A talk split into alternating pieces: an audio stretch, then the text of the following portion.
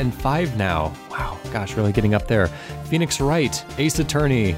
You can play along with and Rinse Volume 5 as we continue into this new year with Sunset Overdrive in our next issue. We'll be following that up with Street Fighter Zero, the Alpha series. The Legend of Zelda, A Link to the Past, continuing our dive back into Hyrule Historia. Uh, Deus Ex, that is the original Deus Ex. And Catherine, the bizarre little Atlus gem on the PS3 and 360. You can head to caneandrinse.com for the full schedule. That is for the rest of 2016. I believe we've we've gone all the way out through the rest of the year, so we've got a lot ahead of us and uh, a few kind of longer games, um, of hitting around the summertime, late spring, early summer. So if you want to play along with us, and those might be worth kind of looking into a little bit early just to give yourself enough time. On caneandrinse.com, we also have our, uh, our blog with some pretty excellent um, contributions recently from some new contributors. Go and check those out. Some really interesting stuff from some very talented writers. We're very happy to have writing for the team now. Uh, we have links to our merchandise stall where you can get all kinds of fun Cane Rinse clothing and paraphernalia. Links to our Facebook, our Google Plus, and our YouTube pages as well, where Darren regularly posts some very amusing stuff. So go and check those out. Uh, we have a second podcast now, Sound of Play, where we talk about video game music. There's some really excellent stuff over in Sound of Play, some great music, and then we've also had uh, interviews with composers musicians, and there, there's always a lot to see and learn there as well. Uh, we would just encourage you also to please subscribe, rate, and review us on iTunes. And also remind you that we now have a Patreon. That is patreon.com slash caneandrinse. And so if you feel that the content that we provide is uh, worth a couple quid every month or just however, you know, we would encourage you to go over there and it's just kind of a virtual tip jar. There's nothing that's locked behind walls or no secret content that's for backers only. It's just a nice little way to show your support for the show. All right, we are going to talk about Phoenix Wright, Ace Attorney. All rise, proceeding over the case of Cane v. Rinse is the Honorable Ryan Hamann. Joshua Garrity, is the defense ready? The defense is ready, Your Honor. And guest Susan Marmito from Ready Up, is the prosecution ready? Prosecution's ready, Your Honor. All right, so Phoenix Wright, Ace Attorney. It is developed and published by Capcom, directed by Shu Takumi, uh, who previously worked on Resident Evil 2, Dino Crisis, and Dino Crisis 2, and later went on to do Ghost Trick. And so this is kind of a kind of a turning point of sorts in his career. And it was produced by the legendary Atsushi Inaba, uh, the former CEO and producer at Clover Studio, um, who we know from the likes of Beautiful Joe and Okami, and is now at Platinum. Uh, he was the creative force behind Beautiful Joe and Okami, God Hand, Infinite Space, Vanquish. And so it's a, a very, very strong CV he has there. um, Phoenix Wright originally launched on the Game Boy Advance, uh, the original trilogy, anyways, in October of 2001, um, only in Japan. And it was later re released in Japan on the Nintendo DS in September of 2005 and uh, it, it, came with a uh, with an English text option, and it became such a, uh, a, heavily imported item. I don't know if that's what convinced them to release it Western uh, in the Western markets, or if that was their plan from the very beginning. But it did come to the U.S. later that year in October of 2005, and in 2006 in Europe in English as well. Uh, it was released in on PC in December of 2005, also only in Japan. And I, I don't know, I've not seen screenshots or anything like that, so I don't know if they used the same artwork that was on the DS version, but um, I, I, guess presumably it would have to be upscaled to some degree. Uh, it was released on the WiiWare channel on the Nintendo Wii, uh, broken into separate cases uh, I guess it was broken into cases one through four, and then broken into case five, which was the DS exclusive, which we'll go into more on that later. And those were over a time period from 2009 to 2010. Later, re released again on iOS in 2009 and 2010, respectively. And again, re re released on iOS as a part of their um, Phoenix Wright HD package, which also ended up coming to 3DS in 2014. So this thing has been released on many, many, many consoles, mostly handheld, and uh, and so if you have any kind of if you have any kind of electronic device that can fit comfortably into your hand, you can probably play Phoenix Wright on it. uh, let's go into our histories with the game. Uh, Susan, when did you pick this one up in the in the beginning? Um, it must have been 2006 because I remember reading a feature on it in um, official Nintendo magazine, I think it was, and it intrigued me because they showed um, the screenshot that they used was um, Mia in the office, or rather Mia's body in the office, and I thought, hmm, this might be the kind of game I I like to play for some weird reason, and um, yeah, it just caught me from there, and it was the first kind of visual novel game that I'd ever ever really played, and it was so different to me, and I kind of fell head over heels really, and I've been a um been an avid fan ever since really. Um, play every couple of years. I like to go through all of the games in chronological order, and it's kind of the equivalent of um, sitting and reading your favorite series of books over and over again for me. That's kind of what it's become for me. So I love this series very, very much. Do you find that it takes you a long time to get through the games now that you're replaying them, or are you pretty quick on like knowing exactly what to do and progressing the the cases pretty uh, on an expedited route? Um, some cases I will run through faster than others because some I find mm. more interesting than others. Yeah, yeah. Um, and yeah, I think it is. I do feel like I know quite a lot of it by heart, but then sometimes um, I think the particular logic of the cases, like you think mm-hmm. you're supposed to present one bit of evidence at one place, but it's not. That sometimes trips me up, and then I get confused over which which right, um, right. thread to follow. But I think we'll probably talk about that kind of mechanic later on. Which consoles have you played the in this? I guess at least the first game on on DS. So okay, yeah. So I haven't made the jump to any of the later re-releases or anything like that. No, because I, in in the spirit of like reading your favorite book, I do tend to sort of like curl up in bed and play chapters mm. before like I go to sleep. So mm. so yeah. that's that kind of thing. And I play it often when I was traveling and things as well. And I don't own an iPhone, and I think it works best as a portable um, game rather than yeah. Yeah, rather than on definitely. a console. So. And Josh, how about you? Where did you pick this one up? Um, so I, I, didn't play this game until fairly recently. It was last year, in fact. I, I talked about playing it on our uh, end of year podcast. Oh, that's in right. fact, yeah. yeah. Um, I I wanted to check out uh, the first Phoenix Wright because of Ghost Trick. Um, Ghost Trick is a game that we covered in issue 42 of Cane and Rinse, and anyone who listened to that show, uh, that show knows that I I absolutely adore Ghost Trick. I think Ghost Trick mm. is up there with you know some of my favorite games of all time. I I love that game. So when I heard that um, the original Phoenix Wright kind of shared a lot of uh, DNA with Ghost Trick in terms of the lead developer and the composer, and uh, yeah, mm-hmm. just the team that worked on it. I was like, right, I've got to check this out because if if you know, they could get me to love Ghost Trick as much as I did, and I really wasn't expecting. I that that game for me really caught me by surprise. So I was really hoping to go into this uh, and have that kind of that same kind of experience, and and to a degree I did, which we'll go into later. But yeah, I that's kind of the reason why I ended up playing it. And uh, yeah, I played it on the 3DS, the HD mm-hmm. collection on the 3DS. Hmm, very cool. Now, there was some uh, kind of crossover between Ghost Trick, or at least references back and forth between the two series. Uh, I know that there's a couple characters in Ghost Trick that are at least kind of colored after the Phoenix Wright suit, and I think Edgeworth's mm. suit as well. And then Missile, the little lovable Pomeranian from Ghost Trick, made it into Phoenix Wright's moveset when he made the jump to Marvel vs. Capcom 3.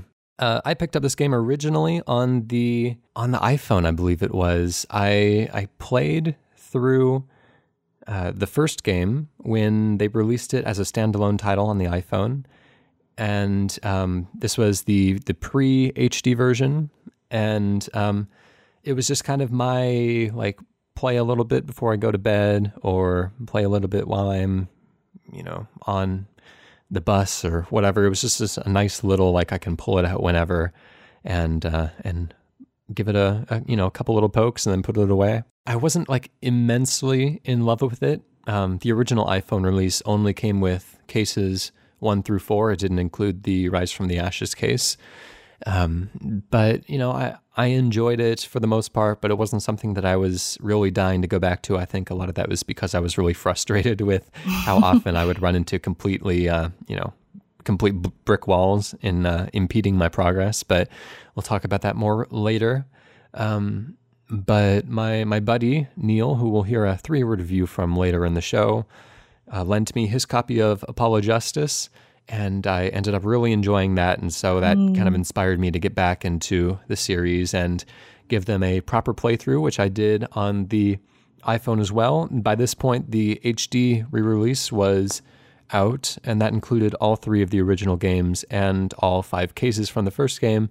And so I downloaded that and played from the very beginning to the very end over the course of, I think, like two years or something. Um, and that was just, you know, breaks between classes. And, you know, at night when I would be putting myself to sleep, I would be, you know, wearing my mind out with a little bit of Phoenix Wright and, uh, so yeah, it took me a, a, very, very long time, but that was because I was, you know, making very slow progress, just a little bit at a time. So I was, I was happy with that very comfortable pace.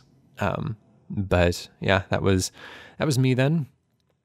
Uh, I wanted to talk a little bit about the influences that went into the creation of Phoenix Wright. Uh, of course, point and click adventure games, the classic like LucasArts era point and click adventure games, seem to have a a very strong um, kind of an ancestry with the Phoenix Wright series, uh, particularly with the investigations as you're kind of looking around the screens and doing a lot, a lot of use this item with this person and whatnot, um, trying to find all the clues.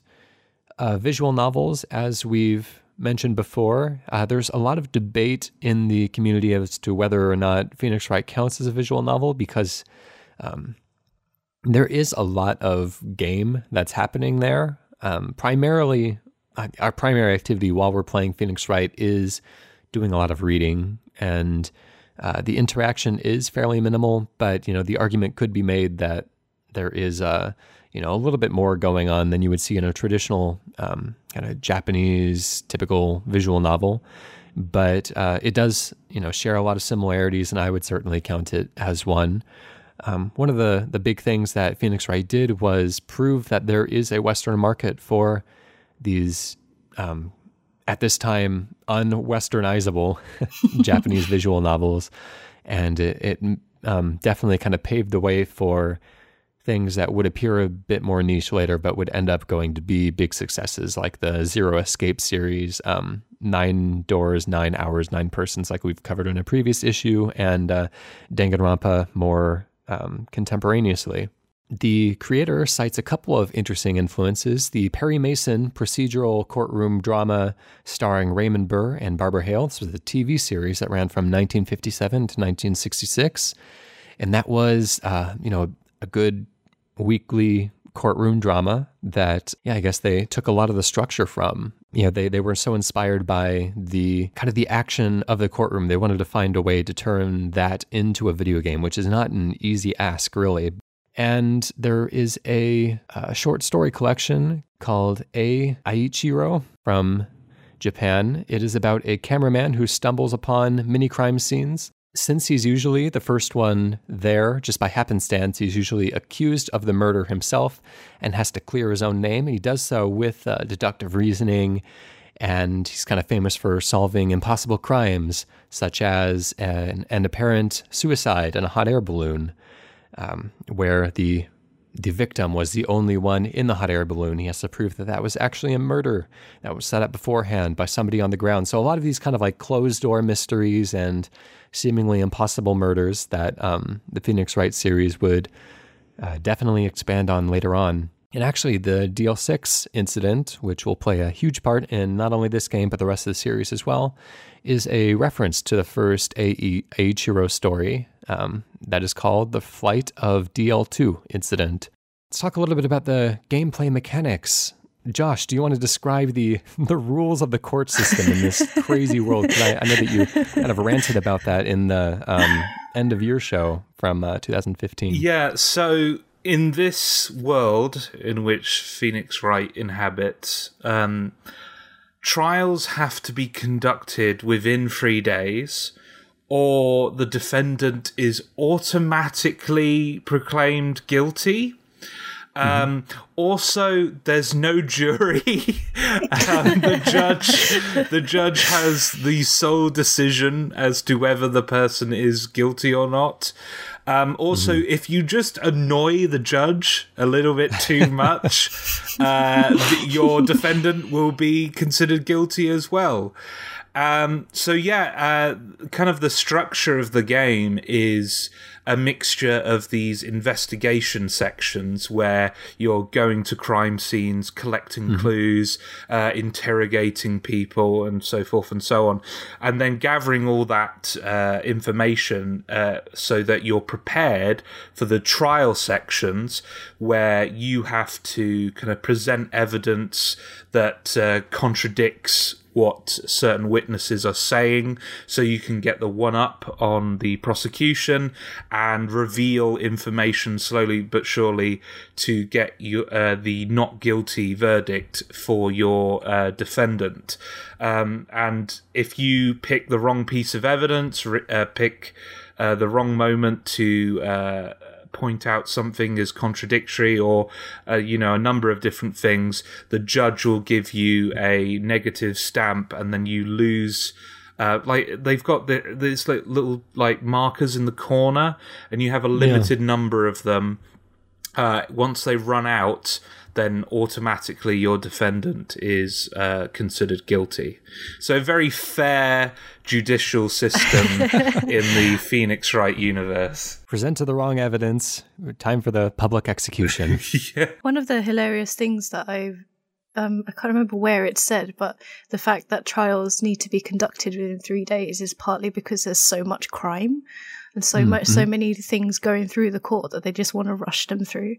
And I don't know. I find that particularly hilarious. But yeah, you don't really get a sense of that in the world as you're exploring it. Um, you get a little bit of. Uh, yeah. I, I, think there's a like a yakuza family that you come into contact with in Apollo Justice, but other than that, like the world seems pretty, pretty tame and pretty happy. You know, especially for Los Angeles, where it's supposed to be uh, in the Western releases. That is kind of a, a, thing that people have made fun of the Phoenix Wright series for, is that as they westernized it, they decided to localize it to Los Angeles and not bother to change a lot of the other details that makes it very, very, very clearly Japan.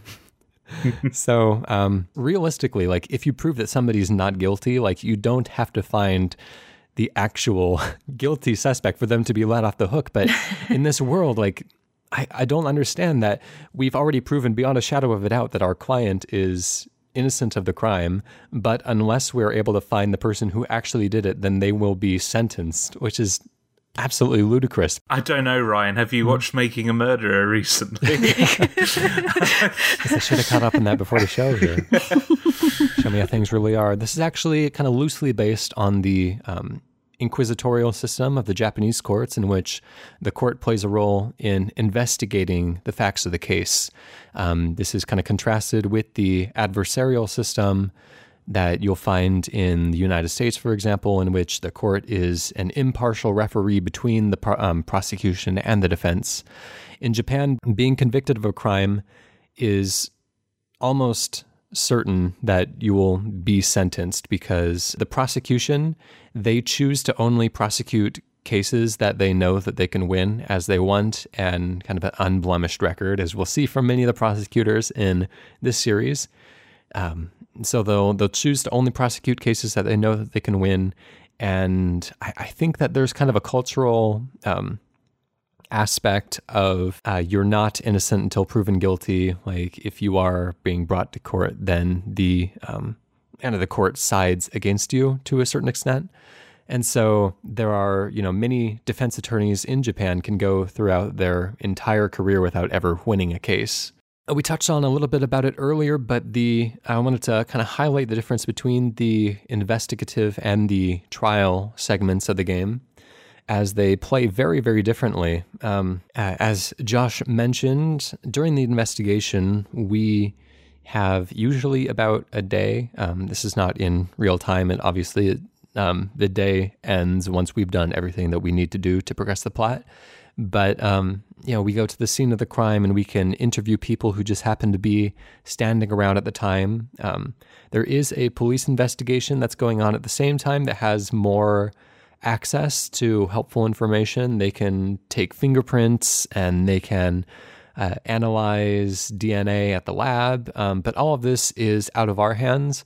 And uh, there's kind of a strong sense that the police department is working with the prosecution. But as far as we're concerned, we're just kind of the, the plucky little Phoenix Wright and his assistant Maya, who are just doing whatever they can to scrap together whatever evidence they they happen across at the crime scene and and try to create a coherent story in their own mind. So for me, these investigation sequences can often be uh, quite entertaining and and hilarious. Mm-hmm. But if I was going to pick any points during this game where it felt like it was dragging, it was almost always the investigation sequences. There were lots yeah. of times where, um, especially towards the latter half of the game, where it felt like just all these interviews, um, collecting of evidence, they were just taking so much time.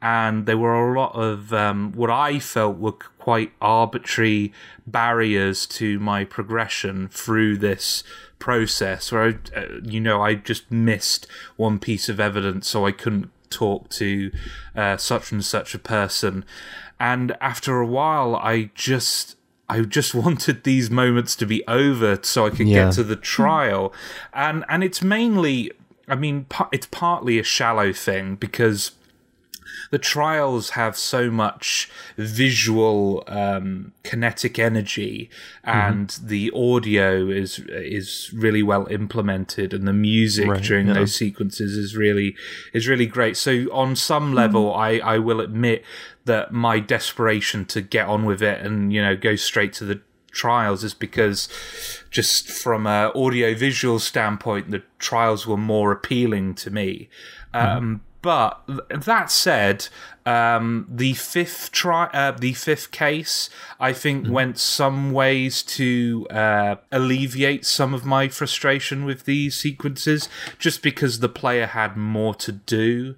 Um, they start giving you the ability to uh, actually look for fingerprints and and, and yeah, blood stains yeah. yourself in that final case, which made the investigation sequences a bit more compelling from a mechanical standpoint rather than what it is during the majority of the game, which is just click on some random point on the screen and then talk to somebody about a glove you found. Um, which you know the, the characters are interesting but it's just so much more exciting when you're in the high pressure environment of the trial. Yeah i'll definitely agree with that. I think that um, there's a lot of points at which i mentioned earlier kind of running into brick walls and these would pretty much exclusively happen within the investigation scenes. And you'll have the kind of monkey island syndrome of you know i have seven different locations that i can search. I have you know, uh, five people that I can talk to, and I have, you know, 30 pieces of evidence. And the only way to progress is by showing one piece of evidence to one person under this circumstance. And it's, it's overwhelming. And sometimes there's not a lot of great logic as to why you would show that to somebody in the first place. And yeah. uh, it also kind of suffers from the problem of punishing players for getting it wrong by making them sit through text that is way, way, way too long um, and unskippable. Whenever you show the wrong thing to the wrong person, you'll get the. Uh, they usually have like one standard um, ream of text that's like, oh, I don't know what to do with this. And then they'll have a cute little conversation back and forth, which is like fun the first time that you read it. But when you really get into like brute forcing these investigations and are showing everything to every person, and you have to click through uh, you know, uh, 45 seconds of text every single time, and you can't make it go any faster. It um, which they uh, they did fix in the 3DS Dual Destinies, but yeah, even in the re-releases of this original trilogy, it's it's just absolutely monotonous, and it really really kills the pacing. Um, I understand the necessity for these investigative sequences, as this is the time that we are introduced to a lot of the characters, and this is the time at which we can really get our eyes on the crime scene. And, um, you know, a lot of the clever twists that happen in the courtroom are set up here. And so this is really the build up to the payoff later. But uh, yeah, I mean, these these can really drag, which is unfortunate because uh, you know they're necessary, but um, kind of makes me look at the more recent uh, Danganronpa games, which are pretty similar in their uh, in their style and their imp- implementation. Um, Danganronpa on PS Vita, and later this year coming to Steam for PC. So definitely check those out if you're a fan of the Phoenix Wright series. But um, in those games, I don't know if it's because the investigation is easier or if there's just less to look at or um, you know, I think it, it does a good job of kind of gating you in a room until you've done everything you need to do in a room, and then it lets you go on. And they usually pair you up with somebody who gives you a little bit of a hint as to where to go next. And so um, it moves along steadily and kind of guides you through the process without it making you feel like your hands being held the entire time, which is a really great balance. And so, if you kind of want a sense of how to do this a little bit better, um, then check out the Danganronpa games, which admittedly are you know years later after learning from some of Phoenix Wright's mistakes. So you know that's um, not not saying that they are inherently more talented writers, that there's anything wrong with Phoenix Wright, but you know just being the first one to do this, they are you know bound to um, the formula can be improved upon. Um, I feel like I should throw in an objection here. Sure. um, I understand like what you guys are saying about that kind of, you know, that frustration, that ploddingness, that kind of very linear sort of gameplay. And I think I feel that the most when I accidentally click and go to the wrong location and then have to backtrack to a different location in order to go to the correct location. You know, they have the kind of like a, particularly in um, the DL6 case, where mm-hmm. they have that branch that ridiculous branch of map around the um, park. Oh mm, yeah, yeah, yeah. Gosh, that's that's really annoying. um, but at the same time, like I really I like those little snippets of text, and I think and the it feels very much like world building, like all of those things, and you miss out on a lot of things if you don't go through um, those boring parts, I suppose, by like clicking on things and exploring things and hearing the funny yeah, little yeah. things that the characters say. And I think like yeah. part of that is what um, makes this game such a joy is like that world building, that character development that happens in the um, investigation sections that you don't necessarily get in the courtroom. I, so. I I absolutely agree with what you're saying, Susan. I, I I'm I don't, I don't think I'm saying I'd want to get rid of these sequences because mm. so much of that stuff is important for you know just caring about these people and the and the cases. I just uh, there are certain points where I think there is an economy of word choices that isn't being made and there are probably more elegant ways of conveying certain bits of information. And mm. I think, to be fair, I think they get better at it. Uh, better at mm. it. Um, I think the fifth and final case does a much better job of conveying certain bits of information yeah. in a variety of different ways. And and because of that, I found even though it, arguably those investigation sequences last considerably longer uh, than the uh, cases in the rest of the game, they were just better paced. Just that you mm. felt like mm-hmm. you were moving on to the next thing uh, much faster, and there was a variety of activities for you to take part in. Um, and that's that's really what my complaint here is more than anything.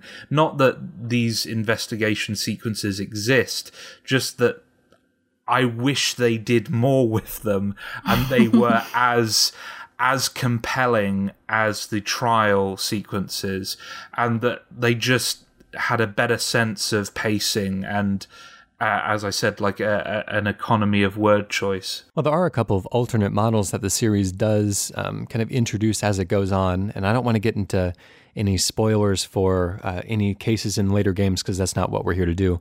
But um, there is a case. I think it's the second case in the um, is it Trials and Tribulation would be the third one in the trilogy. Mm. I can never keep the titles straight, but um, where you play as as a young Mia who is um, kind of thrown into the courtroom and there is no investigation. Um, you just kind of have to build your understanding of the case based on what you hear in the courtroom.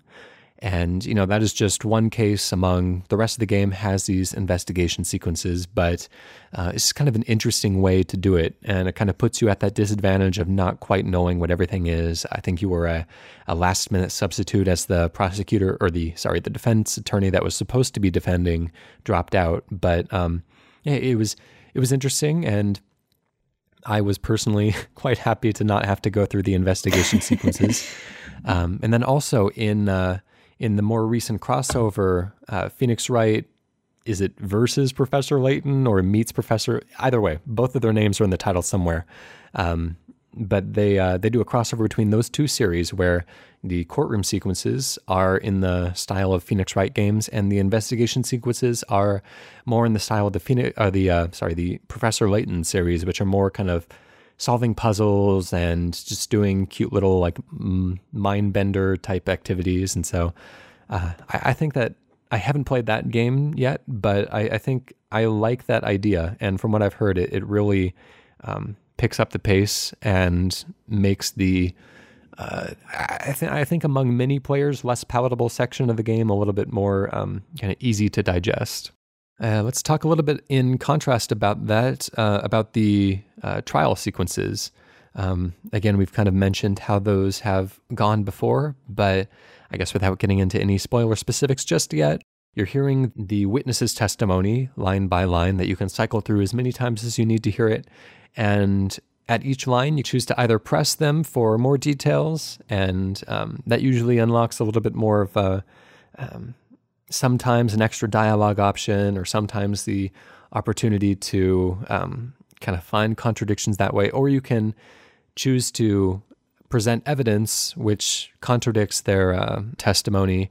And uh, those are usually the, the big, strong turnabout moments, which are always lots of fun to catch people in a lie. and uh, yeah. So, um, how do you guys like this format for the uh, the trial sequences? I like this format for the trial sequences, but um, I think there are certain points in the game where the logical constraints sort of come into play. Like it's almost like you need to immerse mm, yourself yeah. in the way that the game thinks in order to present the correct part, correct piece of evidence at the correct statement.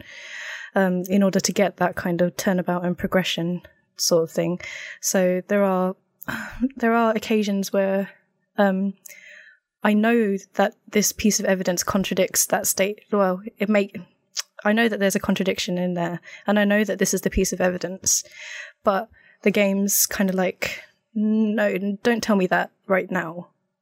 Press yeah, this person some more first, and yeah. then you'll get the statement where you can present that um, thing. It happens. Um, it happens more towards like in in the longer, more complicated cases. Yeah.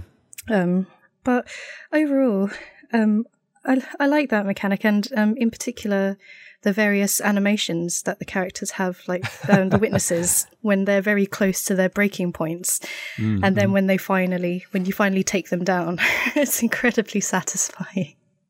it is always fun. They have these uh, these alternate animations of of them um, kind of going a little crazy, and those become even more eccentric as the series goes on. I think in the very first case, there was that. There's the you know the first case, which is the um, tr- pure trial one, where it shows you how to play the game essentially, and the guy on the stand. When he finally gets defeated, he like rips off his toupee and like throws it at Phoenix, and it hits him in the mm-hmm. face, and has that wonderful comedy slides down the face. The one thing that I absolutely love uh, is just the kind of back and forth between the, the defense and the prosecution. Every time uh, Wright and uh, and Edgeworth slam their hands on the table. It's like, Mm, oh, yeah. th- this is this is amazing. I just, I, I love. I, one thing I love about um, games like this is, you know, taking, uh, you know, moments in real life that are not that, you know, uh, the average, you know, court case is a very boring affair. Even the most horrendous crime, like the back and forth between the defense and the prosecution, is not really that interesting um, unless you edit it into a ten-part uh, documentary series on Netflix. Um, but um, yeah, but the, just the way they inject so much energy into th- that kind of uh, that, especially between um, Wright and, and Edgeworth. Um, E- Edgeworth. I love Edgeworth's reactions to everything, especially like I, I love when he's smug, but I also love when he's extremely angry with whatever's going on. He does that that strange pose where he's kind of hunched over and he has that like Yeah. really gaunt expression on his Yeah, face. and I love I love how oversized their arms and their hands are. Uh, There's something Everybody very is built like a football player. Yeah, Like, they are enormous. everyone's really meaty. Everyone looks like Yeah, if they yeah. punched you, your head would come clean off.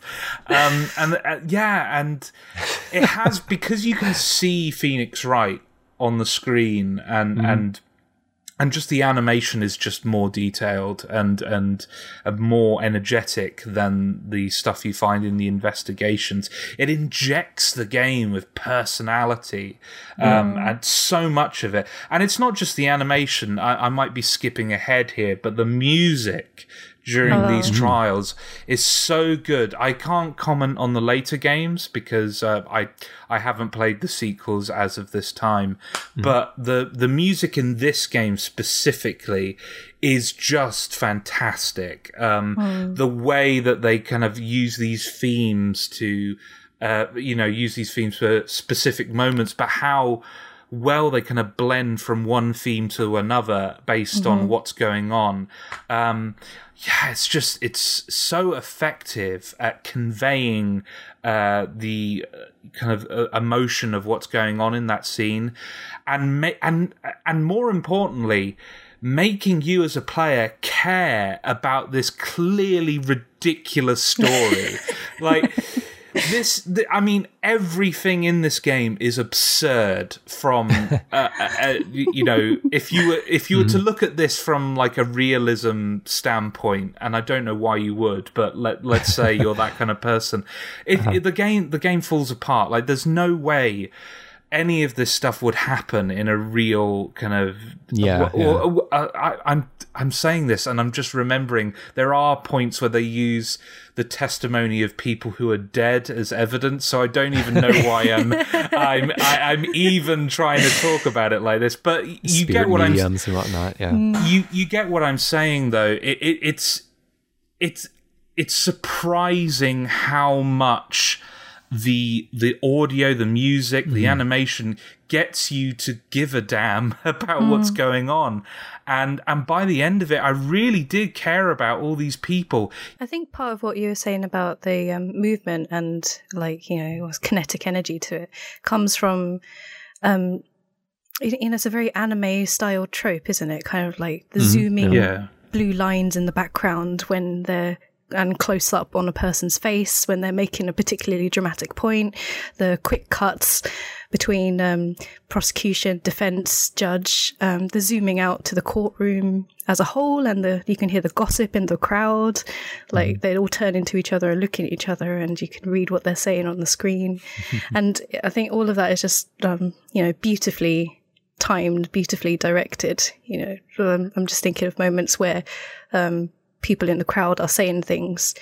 Um, one part where a kid says something about, you know, is that guy? Why is that guy in the blue suit sweating so much? it cuts to Phoenix, the guy in the blue suit sweating buckets. Like, um, so yeah, that that kind of um, that that way of treating it almost, you know, like like a play is Yeah, very yeah. is very evident. I think that you know contributes to that kind of drama and makes it very absorbing. Uh, the soundtrack was composed by Masakazu Sugimori, who composed for the first two Ace Attorney games and later went on to do Ghost Trick.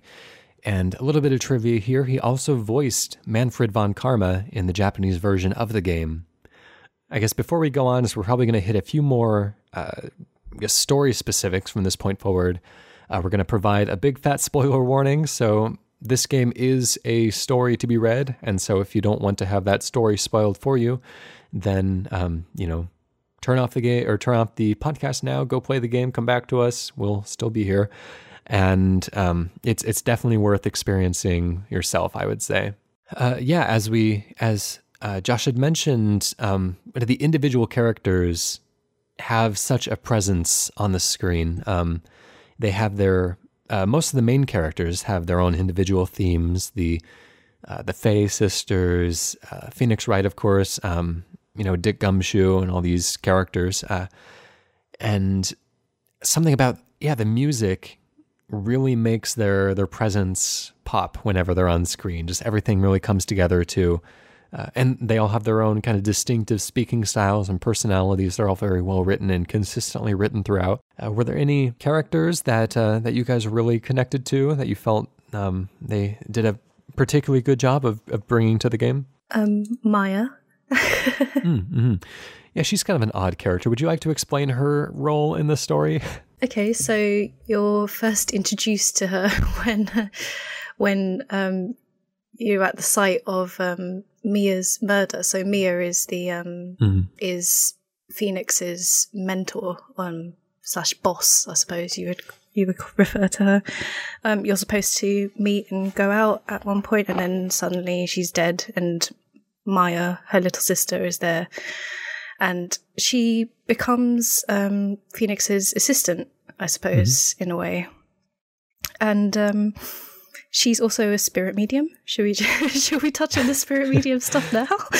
yeah, this yeah, is this is the one of those important part. It's one of those bizarre game. parts of this game, isn't mm. it? Like, um, so it turns out that the Fey family have um, mystical powers, and they are able to channel the dead. And um, Maya is a spirit medium in training, and um, at certain points in the game, when situations are quite dire, she manages to successfully call upon her dead sister so that she can offer help to Phoenix in that way. Saying it out loud just sounds so stupid.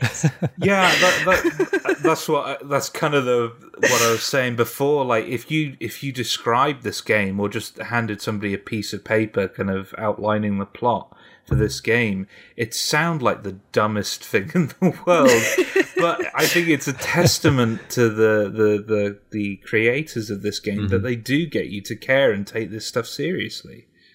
Mm.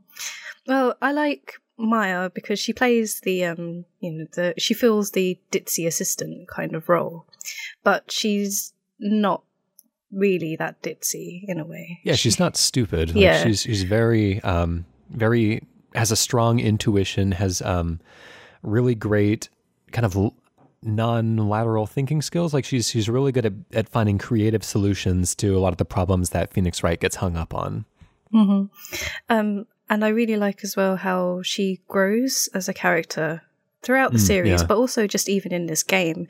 Because by the end of like the fourth case, she realizes that actually staying with Phoenix was just a stopgap. She should really be going back mm. to her own sort of work, her own sort of destiny.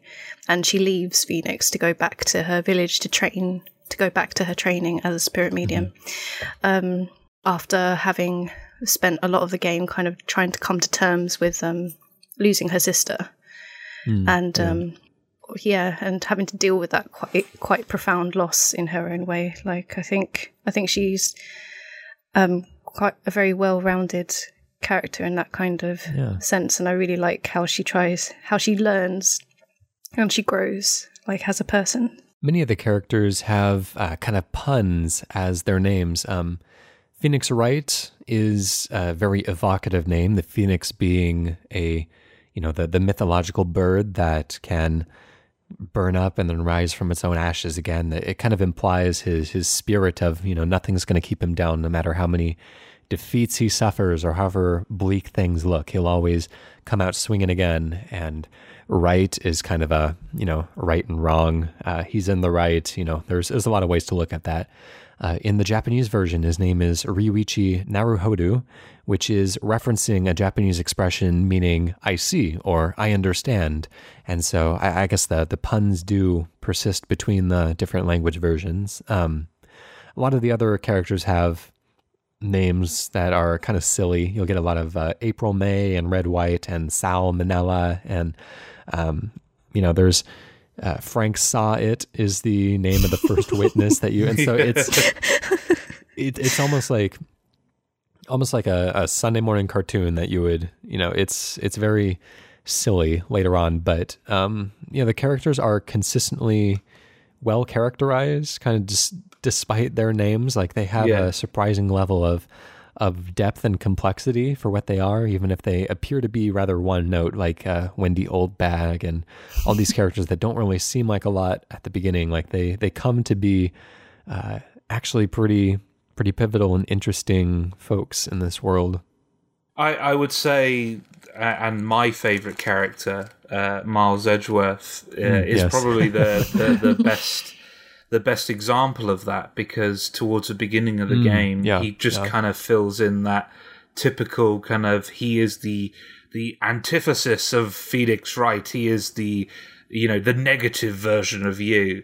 But then they end up you know doing something with that character that's really interesting and it's not you know anything original kind of taking a character you perceive to be a villain and then slowly having him kind of become a sympathetic figure is something that crops up in fiction all the time.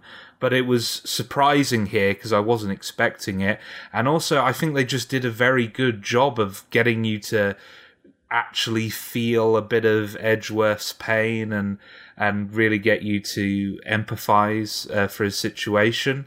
Um, the, the- of course, the fourth case is kind of where that all comes to a head, and Right. he's um, he's being charged for the murder of his father, which is odd because he just threw a gun and the gun happened to fire in his dad's direction supposedly that there's more details to that case uh, i won't go into it here it's Well, the very fourth com- case specifically, he's being charged for a different murder. Um, it's just that, Oh, that yeah, the one in the past kind of happened to play a pretty significant role in in why the second murder took place. Yeah, and, and yes, and then the course, uh, the case kind of turns into: Did you do this or did you not? Yeah. Um, and yeah, apart from the whole like you know, this is clearly manslaughter, not murder. Why are you going to execute a child for uh, throwing a gun? Um, but you do end up getting like frustrated. Come on, we got to find that piece of evidence that proves that Edgeworth is because there's some good in him. I can see it in his eyes. Like there's some there's some good. Edgeworth can come round and he can be one of the good guys. And and then uh, with the fifth case, which when I started it, I I was a bit annoyed because it was quite anticlimactic having that kind of perfect hmm, ending yeah. to the story. Then suddenly, you know, oh, okay, no, we this this adventure's carrying on. But actually, as I got into it, I that I think the story for that case is very good, but hmm. also just the way they characterize uh, Edgeworth's frustration with all the assumptions people make about his character and his, you know, relative guilt and the things he's done in the past.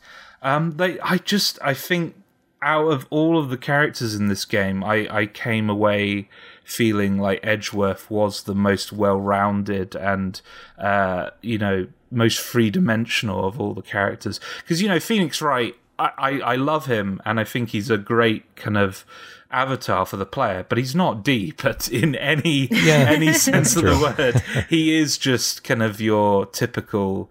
Um, you know, perfect kind of uh, hero character. Um, uh, yeah, but yeah, I, I was impressed, and uh, Miles Edgeworth definitely one of my one of my favorite characters in this game. Yeah, and, and among the community, Edgeworth has become a, a pretty strong crowd favorite. Uh, he plays that kind of role of the. Uh, you'll see it a lot in anime, kind of the the broody, uh, very kind of like dark, uh, kind of plays off a little bit like an asshole at the beginning. And there's like accusations of him falsifying evidence at the beginning of the game. So there's kind of that that sense of you know, he'll do anything to win, and he's very confident, and uh, you know, he has that like that sexy coat jacket with the the ruffles at the top, and you know, he's just such a such a strange character to look at, but. Um, he ended up getting his own spin-off games. Uh, I think one of them was westernized and one of them never was, called the Miles Edgeworth Investigation Series. Um, you know, I, I, guess I think originally the idea was that he was going to be the prosecutor throughout all of the games because it's so fun to see him and Phoenix Wright mm. butt heads in the courtroom, and they're such like a perfect pairing for one another. But I think a couple of reasons that they didn't do that is because he was such a popular character. I, I think they didn't want to make him the villain in every game, essentially, or the the mm. adversary at least. Um, and also, if he went against Phoenix Wright in every case, that means that he would lose every case, which is not the um, image of him that they wanted to project um, as you know somebody who needs to be taken seriously by the end of the third game, where he would be your adversary. He would just you know you would just assume that this guy loses everything that he goes into the courtroom with, which is you know a little bit of uh, trying to protect their character, I think. But part of his character journey is that kind of realization that you're not going into the courtroom to prove mm, someone yeah. guilty. You're not going in there to win a contest. You're going in there to find the truth, like the very yeah. heart of the matter. And that that development arc for Edgeworth involves very much kind of realizing that um, the defense is a partner in that kind of situation.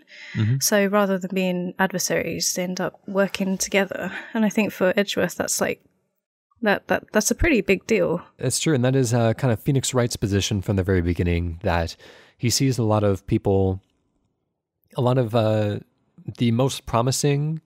Um, kind of lawyers go into prosecution because that's where all the the glory is and it ends up creating this kind of unbalanced perspective and really like it's not not really fair to the people who are being represented that you know there's a lot of people that are being presumed guilty and a lot of people that are being uh, that are being convicted. And the prosecution's point of view and Edgeworth's point of view in particular is that if everybody is guilty that means that we got all of the criminals as well. Um, you know we don't want to let somebody free that deserves jail time. But, um, you know, whether that means imprisoning people who are actually innocent or not, you know, that's not really his concern. He's his job is to make sure that the criminals go to jail, and the only way to do that is to make sure that everybody is guilty. Whereas Phoenix Wright is really uh, just kind of a scientist and saying like, you know, if if they are guilty, fine. If not, let's just find the truth and let the truth speak for itself. And so eventually he ends up, uh, you know, kind of bringing. Uh, bringing Edgeworth over to his side a little bit more. There's still some conflict uh, as as the series goes on, but it's kind of an interesting journey that they make, and it actually gets onto a lot more of a kind of a legal and philosophical realm than you would expect going into it.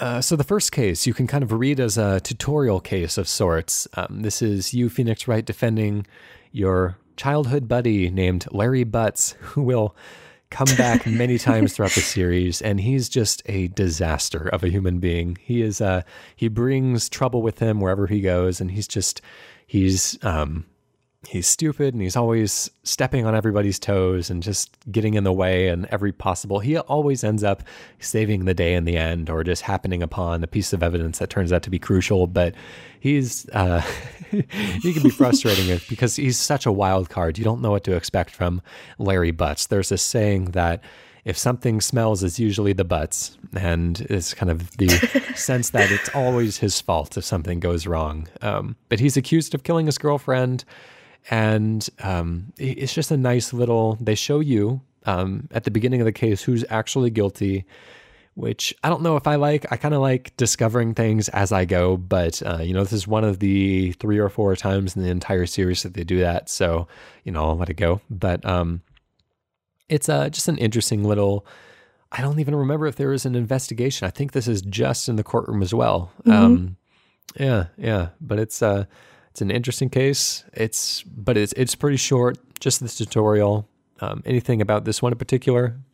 Um, the fact that the prosecutor's called Winston Payne. Which very That's much right. encapsulates his character. he That's tries right, to call yeah, himself um, the rookie killer, and he's really not.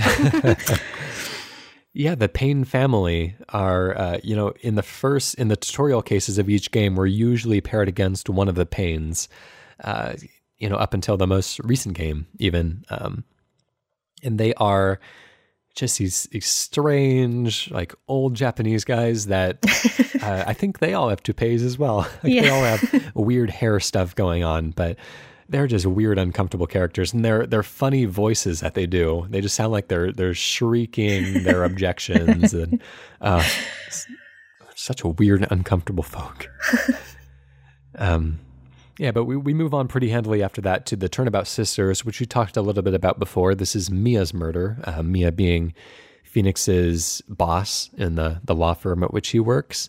And Maya is accused of her murder as she was the first one to arrive at the scene of the crime after it happened. So, you know, as far as everyone else is concerned, she was there when the murder happened. So that kind of puts her at the wrong place at the wrong time. Um, and don't forget the um, wonderful the the person had time to write the name of their killer, which comes yeah. comes up a lot, like in yeah. and, it's, and it's always like it always ends up being the same solution to yeah. that every time it comes up in the series. But um, yeah, we see Maya scrawled on a piece of uh, of paper in blood, in the victim's blood. So, I uh, I have to say. Um, I was pretty shocked by this story turn because mm-hmm. I went into uh, Phoenix Wright pretty blind. I knew who Phoenix Wright was, I knew who Edgeworth was, but I didn't really know much at all about the story. So when Maya just suddenly gets killed uh, right at the beginning of the second case, mm. it actually took me aback a little bit because although you know we're we're dealing with murder cases and what have you, yeah, the, the tutorial kind of is so light-hearted and so kind of funny and and jokey that this sudden shift into dark territory really caught me off guard. And um uh, not in a negative way, I should say, because I was just surprised that the game would even go in this direction. That it would yeah, have yeah. the uh, the events of the story negatively touch uh, the the main characters in this way, um, in in such a severe way, and it it felt like Mia was being set up as a character who would you know be with Wright all the way through the game.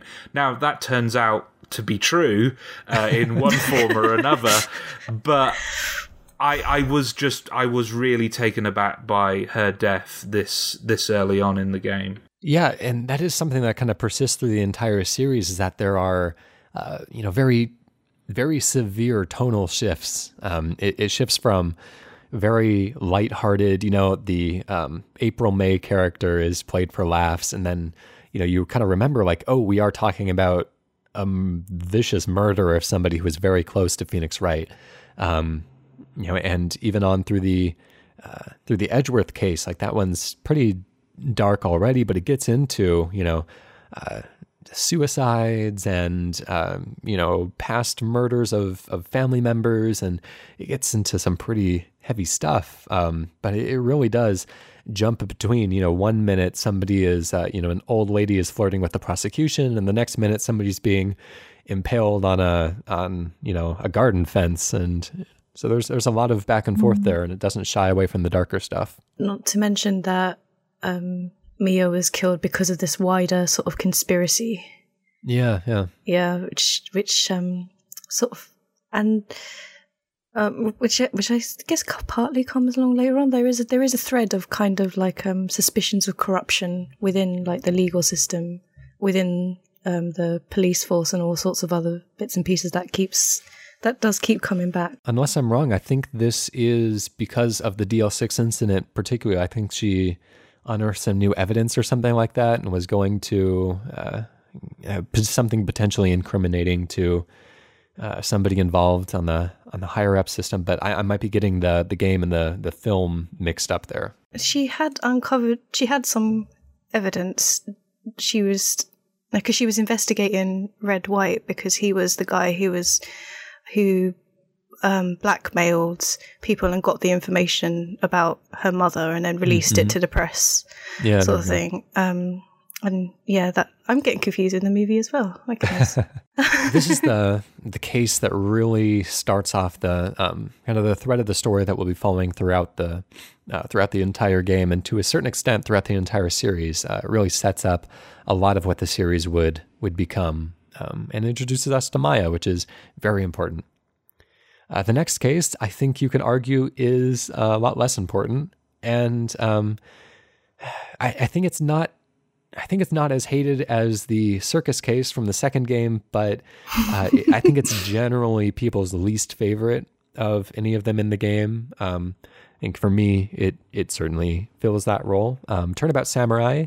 This is a yeah, it's a fun little distraction where you're trying to uh, defend an actor who plays a uh, kind of a Power Rangers like character on TV called the Silver Silver Samurai. That's not right. Yeah, Silver Samurai. no, Steel Yeah. The Marvel Comics character?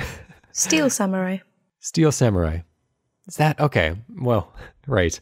Anyways, getting all those samurais mixed up. Um, this case, I think, is particularly famous or infamous. I don't know how you want to look at that for introducing Wendy Oldbag, who, um, you know, whether you like it or not, there is a lot of continuity within the series. You'll see a lot of characters that you meet right at the very beginning coming back uh, in later games, and Wendy Oldbag certainly. I I think she's in in both of the later games in the trilogy, um, and she is. I I tend to have a very negative opinion of her. I don't like when I'm interacting with her. Does uh, do either of you uh, like Wendy Oldbag more? Because I could see people going either way on that one. Really. I, I, uh, she's my least favorite character in the game, to be quite honest. Um, I just, I don't find the joke funny. Do you, know the whole? Um, oh, she's a grumpy old lady. She just doesn't like how us younguns do things. Like, I just don't, I don't find that joke particularly funny. Yeah. Um, in any, uh, you know, piece of media, but here it just, especially so, wasn't very funny. Um, and she just, I suppose she is important to the case, but I really wish she wasn't in a lot of ways because uh, her sequences, more than anyone else's, dr- dragged on the most. Um, and and Yeah. it's mainly because of all this filler dialogue that doesn't really help the story in any way. And and I mean, I have to be honest. I'm not a huge fan of a lot of the characters in this case, in particular. Yeah. Um, I, I forget the the name of the uh, the the disgusting kind of nerd character that you're meant to be Sal Manella. kind of. Yes, there we go. Sorry, Sal Manella. Um, I, ju- I just thought that was kind of like a gross stereotype of you know a nerdy character. the otaku type. Yeah, I just I don't I don't like that kind of uh, that that kind of humor, which is clearly like punching down at people Yeah. and, and stuff like that, and and to to some extent, um, Old Bag is that as well. Yeah, Sort of like taking the mick out of old people, which I, I'm not a fan of. Um, yeah, I just it's. I do like the mechanics of how the case ends up going, where you do figure out exactly what's going on, and it turns out the the victim of the murder here was actually intending to kill somebody. Unless I'm mixing that up. No, I am right, aren't I? The uh, yeah, the victim here, Hammer, is intending to kill uh, Vasquez. Right, this Um, was a self defense. Yeah. yeah. You know, it ended up being one. Yeah, but um, apart from that, I, I could take this case or leave it. See, I another objection. Goodness, um, I, I think what I liked most about this case was um, was almost like its take on sort of fan culture, Mm, yeah. which which like the, the like the case is very much based on sort of like everyone loves the Steel Samurai. Um, it's this it's this amazing TV show. The uh, people collect the cards. People are uh, you know, the little kid goes and he sneaks into the studio to try and like snap pictures of like his heroes and things like that. And Old Bag is very much like a part of that, um, you know, that otaku type culture. Um, she was like Hammer's really, she was a really huge fan of Hammer. And one of the things that you can do in order to get to progress the case is allow her access to see the studio where he where his um, body was found, so she can pay her respects. And that I think that part of it makes you feel like a little bit more sympathetic towards her. Like so, she doesn't just become that kind of like annoying old lady. She becomes somebody who really liked the show, really liked these actors and things like that. Um, and um, and I think it's just this this case. They had to have a fun sort of filler case, I suppose, because if you look at the rest of what happens in this game, it's all pretty intense. And this is the yeah. one opportunity that we really have to sort of like get to really know the characters in a way, like outside of these these big drama sorts of things. So you know, we find out that um, Maya also loves the Steel Samurai, and she gets like quite ridiculously fangirlish about about it, and also um, it builds continuity for things like um, the Pink Princess, which comes up at a later stage. Mm-hmm. So you find out that Maya is actually the inadvertent inspiration for the Pink Princess. Entirely new show, which keeps getting referenced. Um, and so, yeah, I don't hate Old Bag as much as like most people do, but I think I can understand why people would find her like really annoying. But she she crops up again and again and again, and yeah, um, in that kind of way, I feel like you know she's a familiar face and she's funny, and they they give her an opportunity to be more than just that grumpy old woman. So, be rest assured, if you if you play more, like you'll probably come to love her. Uh, I think we kind of briefly touched on something that is a little bit of an annoyance for me about the game, and I guess it's not really a negative, but uh, it's just a difference in in style of the writing and how they choose to uh, progress these cases forward. But there's a lot of um, a lot of revelations that come up during case. There's new evidence that's presented during the trials. There are you know multiple days of investigation um, that that makes uh, the eventual twists kind of unpredictable and not in the way of like, oh, that's so clever, I never saw that coming, but like actually you are not able to predict, predict the twist because you don't have enough information going into it uh, to assume or to uh, figure out yourself how the case is eventually going to end up, which I um, I tend to prefer. Uh, kind of like the way that uh, Danganronpa does it again is that you know there are uh, kind of curveballs that come at you during the trial sequences, but you do have enough information from just the investigation that if you really think it through, you can piece it together. And it's really satisfying in Danganronpa when I go into the trial, like I have in my head who I think did this, and to see, you know, the the blame being shifted onto various folks during the trial, and then at the end, uh, it turns out to be the person who I expected it to be all along, and I'm just like, yes, you know, it, it feels so good to to get that right. Um, in this case, we're not even introduced to the person who was the murderer until I think like the last day of the uh, investigation, or maybe even the the final day of the trial. And so there's really no way that we can predict these things beforehand. So it takes kind of that that fun little like uh, uh, kind of like in, in mystery novels, how you look back and like, oh, and this is where they sowed the seed for that, and that's so clever. I just completely missed that. You know, I, I'm I'm the fool here. But in this one, it's like, all right, yeah, no, there's no way that I could have understood that. Uh, which not necessarily criticism, just a, a different way of doing it than I typically prefer. Um, moving on to the next case, which we've talked a lot about. This is Turnabout Goodbyes. This is uh, Miles Edgeworth is accused of the murder of, of Robert Hammond, who was the defense lawyer in the DL6 incident that we've been kind of referencing throughout the entire game up to this point. Um, the mo- murder takes place in a boat, and so it's one of those other kind of impossible murders that like it couldn't have been anyone else other than you know Edgeworth because he was the only one who was there. But you know we find out later on that that's not necessarily true. But um, since Edgeworth is on the bench in this one, we have a new prosecutor named Manfred von Karma, who is, you know, if Edgeworth was kind of the anti Phoenix Wright, uh, Manfred von Karma is.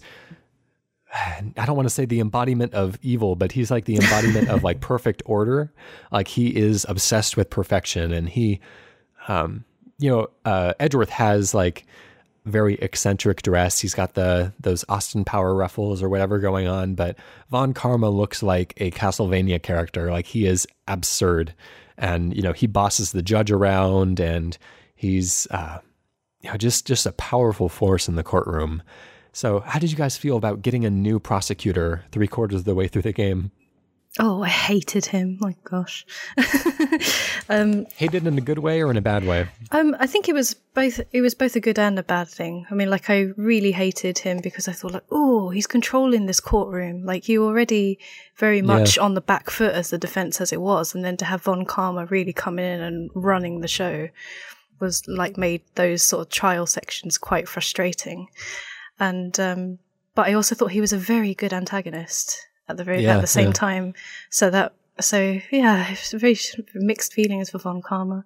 And you mentioned um, his um, dress, well, his costume, and it's interesting to note that Edgeworth, well, Von Karma was Edgeworth's mentor at one point, and mm, so their right, similarities right. in dress is is kind of like a reference to that. So if you see um, in in um, case five when you go to Edgeworth's office, and you can see on the wall is a very similar suit to what um, Von Karma wears. So I guess that's what Edgeworth wore in his first case as a mm. prosecutor. Mm-hmm. So I, I, love those kind of like little continuity details. So. Yeah, yeah, it is pretty cool. And of course, uh, Von Karma has more plot significance as the series goes on, as we are introduced to another Von Karma, but we'll probably get into that if we ever do a, an issue on any of the later games. Uh, uh, Josh, how did Manfred Von Karma strike you? He is. He's a lot less complex than uh, Edgeworth is. Mm. And I did miss kind of that uh, exciting energy that you get from uh, Wright and Edgeworth kind of having their back and forth, which you don't really get with uh, Von Karma, just because Von Karma's not really set up to be an equal. He is a superior. Right. So he dominates the courtroom in a way that Edgeworth doesn't. But at the same time, um, because of how cleverly they kind of integrate him into the story, and uh, just because it couldn't have worked any other way. Like Edgeworth needed to uh, be in the witness stand and not the prosec- uh, prosecution stand, and him being in the witness stand uh, made that story as you know as compelling as it was. Um, yeah, I think it it did work. Um, it, not so much that. Man, uh, Manfred von Karma ended up being a favorite character in this case personally, but more that his presence allowed other characters to shine. Him being there yeah. allowed Edgeworth to really develop as a character, uh, and that was great. So he is a pretty two dimensional villain, but he's necessary to make Edgeworth more interesting. I think it's kind of fun. Like, you don't get the same sense of catching him off guard. Like, he is almost like an omnipotent like he's he's so prepared for anything that you can throw at him and he's kind of anticipated our every move that uh, you know you don't get a lot of that fun back and forth of um, you know them trying to scramble to catch up and then we have to scramble to catch up and um, so it's not like a competition as much but I, I think it does pay off really well at the very end when we do finally kind of catch the lead on him yeah. and are able to kind of crack this stone exterior. It's like the shadow of the Colossus of Phoenix Wright. Like he is a giant that we have to take down. Um, so, you know, I, I think that I kind of had fun with just him in the courtroom and just reading him as a character. Like I, I, I didn't feel necessarily intimidated because I knew that this is a linear story that I'm just kind of paying audience to. Um, you know, there's nothing that's really going to be harder about this necessarily. Like I'm just reading the story that they've written, but uh, just seeing him like boss the judge around and really take control in that way and almost, you know, kind of force his hand into declaring a verdict before he was even ready. Um, you know, it's just kind of a terrifying presence in the room. Um, but an interesting way to mix it up right at the very end there.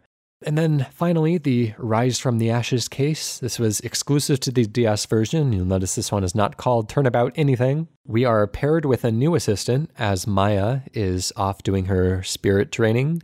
Uh, this is the sister of the accused, named Ema Skye, a young woman with an interest in the sciences.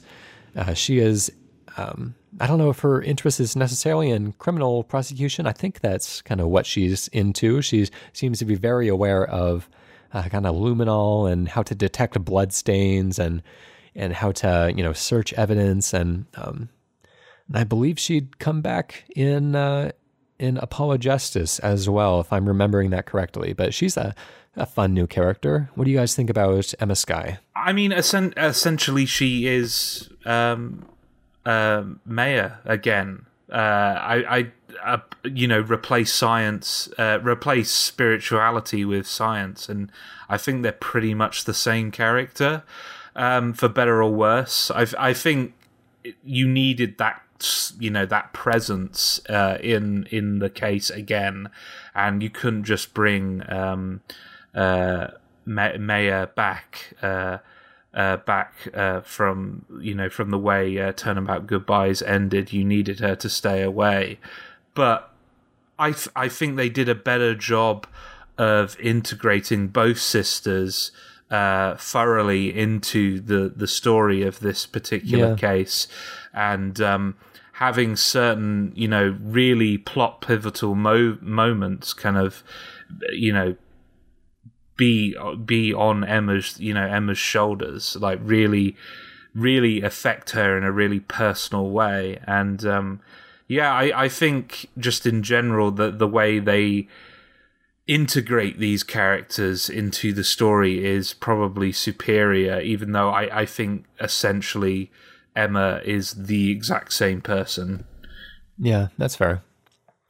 And it does kind of tie up a lot of the questions that we had about the legal system and how it works, and it gives us some more behind the scenes into, you know, how this crazy old legal system comes together. This yeah. might even be the introduction of the Blue Badger. Uh, I might be wrong on that, but that's yeah, another no, thing. No, no, you're you're right. Yeah, yeah, yeah. yeah. Um, so when they first see it, they're like, so why does it undulate like that? it's, it's off-putting. Um, I I liked um, Rise from the Ashes and that thread of um, you know that thread of conspiracy and the mm-hmm. the divide between the um, prosecution and the prosecutor's office and the police department was which I was I thought quite interesting because up to that kind of point we thought that they'd always work together that they you know that they're very much on the same side and then in, in this case you get the the sense that there's a split between them did you guys get that yeah no mm. absolutely I I think just the the way the story and the and the twists kind of articulate in this case is probably the most impressive uh, out of all the cases in the game. Um, just because a lot of the time I could see where the plot was going, but not in a bad way. Just in a way where I could. It was allowing me to piece the puzzles together in my own head and so when the twists came, they didn't feel like, you know, things that came out of nowhere like some of the earlier cases in this game, but actually like, yes, I knew that was going to happen. I figured that out based on what I'd seen already. And, and it's really great to play detective in that way. And, and I feel that like this case helps, uh, allows that, uh, more than any of the others. Um, and, and also I think, uh, Gant is, probably the most uh, colourful and entertaining of the game's antagonist figures. Yeah. Um, so jolly. yeah, I, I, I, I love the way that they. I mean, right from the word go, I was kind of like, there's something weird about this character mm, that yeah. he's hiding. I wasn't entirely sure, uh, right, you know, that he was the culprit um, and that turns out to be the case. But you knew straight away there was something off, despite the fact that he comes off as really friendly and and really nice uh, to start with. Uh, usually, when there's an antagonist figure in uh, a case uh, in the earlier parts of this game, it's pretty obvious. Like they they don't yeah. they don't try to mask it in any way. But in Gant's case, it's kind of this slow realization based on small facial uh, animations and and pauses, and and then he starts to get really aggressive towards the towards the end of the case. But yeah, he was really fun. Uh, as I played this on the iPhone, I was able to take screenshots anytime there was a a typo, which happens a fair amount throughout the game. Um, you know, the localization is pretty riddled with those type of things, but um, I just I have one uh, saved to my phone that I, I look back on every once in a while, and it is one of those close up on Phoenix Wright with the the blue lines blurring in the background, and one of those like big exciting moments where he's finally accusing the killer for the first time, and his line is Damon Gant, the killer, you. like, uh, you guys, you can't mess up a line like that. Like that is pivotal. but um, yeah. Anyways, there are a couple of Easter eggs in this, which are kind of fun. Uh, you can use the luminol can to, uh, as this is how you detect bloodstains, to find bloodstains in a couple of funny places, such as on a uh, decorative cactus in Marshall's office, and also kind of on the floor in um, in Edgeworth's office. You assume he either had a nosebleed or maybe slapped somebody during a consultation. But yeah, just a couple of little things if you're in the mood for poking around a little bit more. And the pattern on the carpet of Gant's office is based on the design of the prosecutor badge, which is pretty cool touch as well. Uh, so I wanted to touch on the legacy of this game. Uh, it of course spawned um, two sequels on the Game Boy Advance that later became known as the Phoenix Wright trilogy, as those were re-released on the DS, the iOS, and the 3DS. And there is a fourth game on the DS that is kind of separate from the main trilogy Apollo Justice Ace Attorney. It continues the Ace Attorney line, but it stars a different defense attorney named Apollo Justice, who I actually. I kind of like him a little bit more than Phoenix Wright. I, I like him. Um, and he has come back since in uh, the later um, Ace Attorney games as well. Uh, Dual Destinies was released on the 3DS, and that one uh, is the first time when all the characters are fully in 3D, which is a pretty cool touch. Um, Ace Attorney Investigations, Miles Edgeworth series we've we've discussed briefly on the DS, and those are a little bit more adventure game type uh, situations, starring um, Miles Edgeworth and Dick Gumshoe. And there is a not yet localized sequel set in the Meiji period in Japan, that is the late 19th century, in which one of the, um, not descendants, uh, ancestors of Phoenix Wright works alongside Sherlock Holmes to solve mysteries in the Meiji period. So that's kind of cool. We'll see if they um, if they localize that to be proto Los Angeles as well when they bring it west. and then there is an upcoming Ace Attorney 6 that was just announced. Not a lot is known about it at this time, except Phoenix Wright and Apollo Justice will return again. Phoenix Wright was a character, a playable character in Ultimate Marvel vs. Capcom 3. Actually, he was supposed to appear even before that in Tatsunoko vs. Capcom, but he was cut due to localization issues as translating his objection bubble from its Japanese lettering to English lettering made the attack, uh, gave the attack a much larger, guess, hit bubble, a hitbox is the word for it, um, just because the the um, objection letters are longer than they are in the Japanese language, so they, they couldn't get a consistent shape for that attack between the two versions. They just decided to cut him uh, which is kind of too bad. Um, he was planned as the DLC character for Marvel vs. Capcom 3, but that never ended up coming to fruition. He made a small cameo in She Hulk's ending sequence, as uh, she's also an attorney. And finally, he made the cut in Ultimate Marvel vs. Capcom 3. Uh, he could gather evidence during the fight. Uh, he'd send Maya to put up shields or to attack the character on his behalf while he uh, searched the ground for evidence. And if he got all three pieces of evidence, then he can shift into trial mode, which gave him a different move set, uh, made him a little bit more powerful. And if he had all three of the correct pieces of evidence, um, you can find false evidence, you can find correct evidence.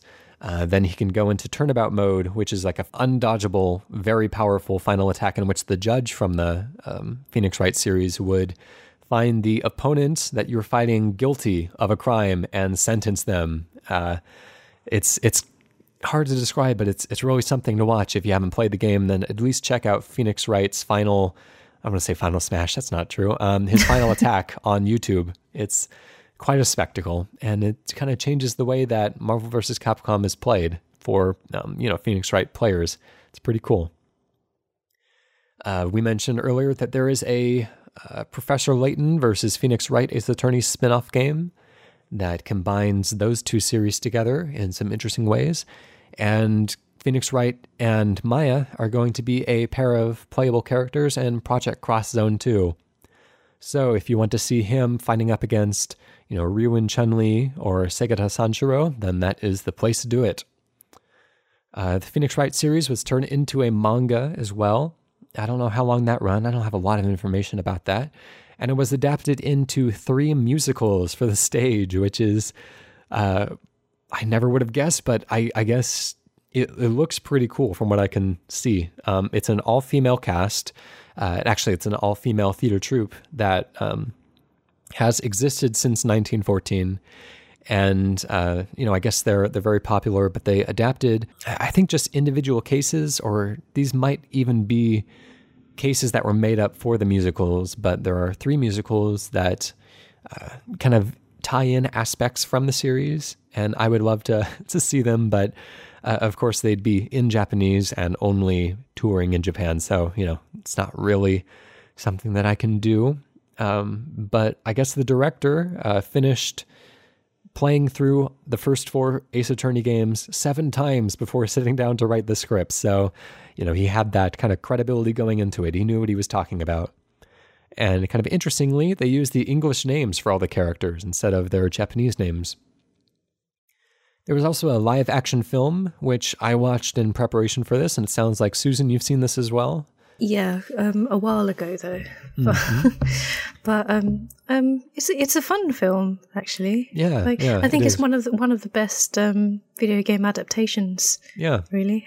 not a high bar, but no, I know. But it is. Uh, it's actually quite good. Um, it's it's directed by the controversial Takashi Miike, who directed Ichi the Killer before, which to give you some sense of who this director is, um, that film was refused classification in Britain due to extreme levels of sexual violence against women. So, of course, let's bring him in for a fun, light-hearted, family-friendly Phoenix Wright adaptation. Um, it was well received. It uh, at least touched on uh, the first four cases in Phoenix Wright Ace Attorney, but it most heavily centered on the uh, the Edgeworth trial right at the end there. Um, with Manfred von Karma being played on screen very, uh, very intimidatingly again. Uh, there's a few different concessions that they make to adapt it to live action. The evidence is kind of contained within this big holographic projector that is able to project like enormous versions of the evidence so that the entire courtroom can experience and and see and um, yeah, so stuff like that. It's it's pretty cool, and I'd say it's definitely worth checking out for fans of the series. I had a lot of fun watching it. Uh, there is an upcoming anime that will premiere in April of April of 2016, and a, a series of radio drama type CDs that they released. And I just wanted to also remind that it uh, kind of influenced the creation and localization uh, as they moved west of further murder mystery visual novel games such as Danganronpa and 999, which we've covered in a previous issue as well. Uh, let's move over to our community. Um, we have a few posts from caneandrinse.com slash forum and an email uh, if you want to get in contact with us about any future games and have your opinions about the games read on the podcast. You can either post on our forum or email us at podcast at caneandrinse.com. All right, we have a post from Haze Red Mist that says, This game kicked off my love of narrative heavy visual novel games, of which this is one of the finest examples with unique angle. A lawyer simulator? How can that possibly work? Brilliantly, I'd say. Mechanically, it's light in terms of what it demands from the player, and is text heavy with a lot of linearity with how you progress. To criticize it for that would be to miss the point, however, as I like to think of games like this as more of a fun way to absorb a story as opposed to being challenged. You will face difficulties when the game has a definitive method of progressing and you haven't quite worked out how to do that just yet. Uh, for example, tap this item, show this item to so and so. Or if you have worked out the next steps but haven't found out how the game currently wants you to carry them out. But those issues are pretty much the only issues I have with the game. The plot lines and characters are what makes the game truly shine, each of which is bustling with personality. The developers also aren't shy about tugging at the heartstrings with certain events in the game. The likes of Phoenix, Edgeworth, Mia, Maya, Pearls, Larry, and so many others become your friends while you play, and the plot of each case will often surprise you with excellent twists. The cases escalate in a way with just a simple beginning to the fourth case, where a big overarching plot comes to a head, with so many just one more page type moments as the plot develops. And the fifth case, exclusive to the DS game, introduces some new mechanics utilizing the DS's capabilities well. The music is some of the best that I've heard in a game, hands down. Catchy melodies for different scenarios you don't mind hearing again and again that truly steer your mood where the game wants you to be. I'm not sure I've had video game music resonate quite as strongly as it does here. Detective Gumshoe is on screen, you know right away because his theme tune, which somehow perfectly fits his character. This game captured my imagination perfectly, and ever since I've used either the sequels of Phoenix Wright Ace Attorney or other visual novel type games to wind down at nights as part of my routine, I finished the game and each Western translated sequel multiple times. Even though I know the plot and dialogue inside out, I keep going back and have recently picked up the enhanced 3DS versions of the originals to relive them once again. Alex Maskill says, I have a history of being a visual novel adjacent. I played a lot of games with visual novel bits, read a lot of visual novels over Let's Plays without actually playing them. Phoenix Wright was my first outright visual novel, however. I borrowed it off my cousin's now husband, and I completely fell in love with it. I replayed it again on the 3DS trilogy release, and none of the magic had faded. This was weird, as I was always frustrated trying to deal with its problems. Phoenix Wright had very substantial communication issues. When the player figures something out, their ability to articulate that realization within the game is always hampered by a certain need of mind reading and the yell something or show something player verbs. This thick layer of ambiguity between what the player means to say and what gets communicated was something I found to be a constant annoyance. I found that tension during play came far less from hoping a Hail Mary insight would lead somewhere than from gambling that the game will understand what you're getting at. The game is to be commended for trying to build an entire game around a conversation, but the systems just aren't there yet for really allowing the player to express themselves. The lucky part is that, in my opinion, everything else about the game works. The art is vibrant, the dialogue and character designs rarely make sense in context but create memorable personalities to interact with, and the stories always manage to throw a twist or two that I didn't expect, yet even if the real killers almost all suffer from obvious cackling evil person syndrome, I can't hate it for that cartoonishness, because I think that might be what I love about it. Thank you for that. Craig says, I played this a while back, probably in its first year of release, and I really enjoyed it at the time. It really was a novel concept which could have gone either way, but the balance of the tone was just right. It was absolutely ridiculous and silly, but with a hint of melodrama, it reused its assets well, sometimes with knowing winks to the camera, and when you have a new witness on the stand, you just can't help but want to break them so you can see their different animations. But part of me is reluctant to play through the longer cases. I appreciate that they could be more complex, but I'd really like a game that has lots of short cases, which just lasted a day each. It's kind of an interesting perspective. I'd uh, like to see that explored. Alex79UK says, I finished this game a couple of days ago, having never really played a Phoenix Wright game before. I was playing the original release on the Nintendo DS, and, well, I didn't really think it was that good. There were things that I liked about it the bright, bold graphics, the music, the twisting, turning stories, and the originality of the whole thing. But oh my gosh, it was offset by some of the most tedious gameplay I've ever experienced. The courtroom sections of the game were very interesting and enjoyable to play. I really liked going through the characters' testimonies and picking them apart. There was something incredibly satisfying about delivering a perfectly placed objection or take that, filtering through your clues, working out the holes in their stories.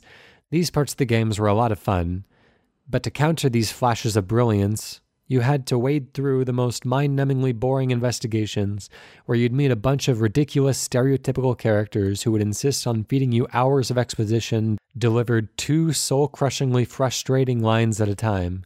Half the game was spent tapping away at the next line, next line, next line. Geez, couldn't they have just made this automatic? Next line. The progress through the investigation sequences was painful too. Half the time, you just visit each location available with no avail. Hmm, what now? Mm, okay, let's just go and visit that again. Still nothing? Try the one more time. Oh, there's something to talk to now. Barely any of this made any sense either, plot wise. I started to lose any interest I had in the game barely partway through the fourth case, and by the time I got to the end, I was just relieved it was over. This isn't a series I'll be returning to anytime soon. Fair enough. And finally, an email from Nicholas Cook, Phoenix Wright, Ace Attorney, is a very strange and indeed very special one to me. I first played it shortly after the original release during my not really but almost gamer days. I liked it for pretty much all the same reasons I love it today the cheesy humor, the exaggerated but memorable characters, especially some of the villains who are just something else after their obligatory transformations. And of course, the fantastic cases, which just hit the particular sweet spot between anime drama and television series procedural excitement. Despite all of that, I got stuck and frustrated during one of my earlier cases and didn't complete it. Still, something stuck with me, and I decided to give it another shot after a couple of years. I played through the whole original trilogy within two weeks and got completely absorbed into the courtroom drama that is Ace Attorney. I even wrote a short story based on the climactic Miles Edgeworth case and presented it as a Christmas gift to my mother, who is a relatively well known German author of detective stories, in such high regards that I hold the game's shocking plot twists and unexpected reveals. It speaks volumes of Ace Attorney's overall quality that my mother really seemed to enjoy it despite my horrible writing skills. Ah. Still, I can't really assert that it's a truly great game. The inability to progress at certain points of the game, even though the solution seems crystal clear to the player, due to the lack of proper tools to communicate one's ideas and conclusions, is a highly frustrating factor at times. Nevertheless, I do love the game and I would recommend it to a lot of people, and that is mainly because of the colorful characters and the genius interplay between them. And if someone criticizes it too harshly, I would have to object. right after to uh, finish that off there. Thank you for all your contributions, those of you who chose to send some words our way this week. Uh, let's move into the three word reviews now. We have some uh, kind of shorter reviews now from our followers over at our Twitter, at Cane and Rinse. We'll take these in turns. My buddy Neil Piper says, unobjectionably fun experience. Haze Red Mist says, don't forget DL6. John Lloyd says, sinister, silly equilibrium. That's a good way to put it, actually. DK, it's a step ladder. Oh, it absolutely is. um, Alex79 UK says, Phoenix wrong, retired. Tatsun says, enjoyed using touchpad. Very good. There's a wealth of strong opinions from our community. Thank you very much for those. I guess all that's left right now is just give our summaries of the game. Uh, just to be brief here, um, I really like this game and I really like this series um, I, I, do continue to have problems with the uh, what I you know I called before the Monkey Island syndrome, where you have to do a certain combination, uh, show something to somebody, and it's really not clear what you need to do to progress a story. And so sometimes, you know, I find myself getting caught up in, I'm just stuck in areas and I can't progress and um, you know I have to resort to GameFAQs or whatever to just tell me like, okay, show this item to this person, and then I can finally move on. And so it really made those investigation sequences drag for me, which is unfortunate because uh, you know there are funny and interesting things that happen in them, but um, you know the the pace of the trials that take place, um, you know, in the courtroom itself are always. Uh, you know, just excellently paced, excellently directed, a lot of fun. And so if I could just have those trial sequences and have some way around the investigations, which I didn't care for, then I'd have, you know, the perfect lawyer game. But um, as they are, I, I, do really enjoy the series, and I would recommend that people go back and try this because there are a number of different platforms that they can experience them on. And again, I would like to recommend if you enjoy the Phoenix Wright series and would like to see a uh, kind of a future iteration with um, you know some of what they learned from this game improved upon, then definitely check out Danganronpa and Danganronpa 2 because they are excellent uh, very well written, very surprising, and they they take out a lot of that feeling stuck. They incorporate uh, some very clever ways around those brick wall type of situations. So, yeah, that's my recommendation there. How about you, Susan? Um, I love this game. I love the series. It was it's going always going to be one of my favorites ever i think partly because of the characters and that world building that we discussed briefly um, the continuity that runs through all of the games um, the overarching story that runs through the first three um, which is something quite impressive i think um, the characters are well rounded and the characters do become your friends and you get to know them and i think that's kind of reflect, reflected in the the kind of fandom that this game has. Like it's it's quite it's quite a popular it's quite a popular game for um, fan works. I think the yeah. ensemble cast kind of lends itself to that very well.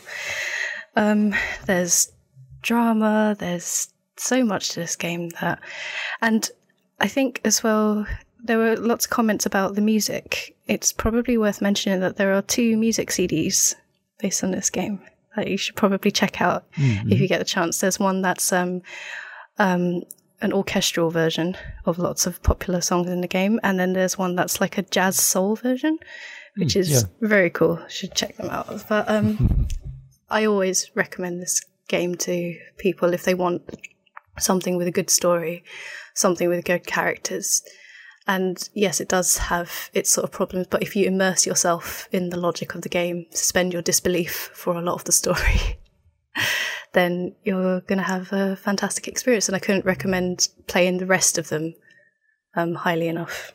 Very good. What about you, Josh, as somebody who's not played the rest of the series just yet, but just on this game alone? Yeah, I, I mean, I, I would highly recommend this game. I, I did end up end up loving uh, a large amount of this game. I do agree with you, Ryan, that there are bits of it that do drag on, um, and things that could be more elegantly implemented. Um, but so much of what I love about Ghost Trick is very present here.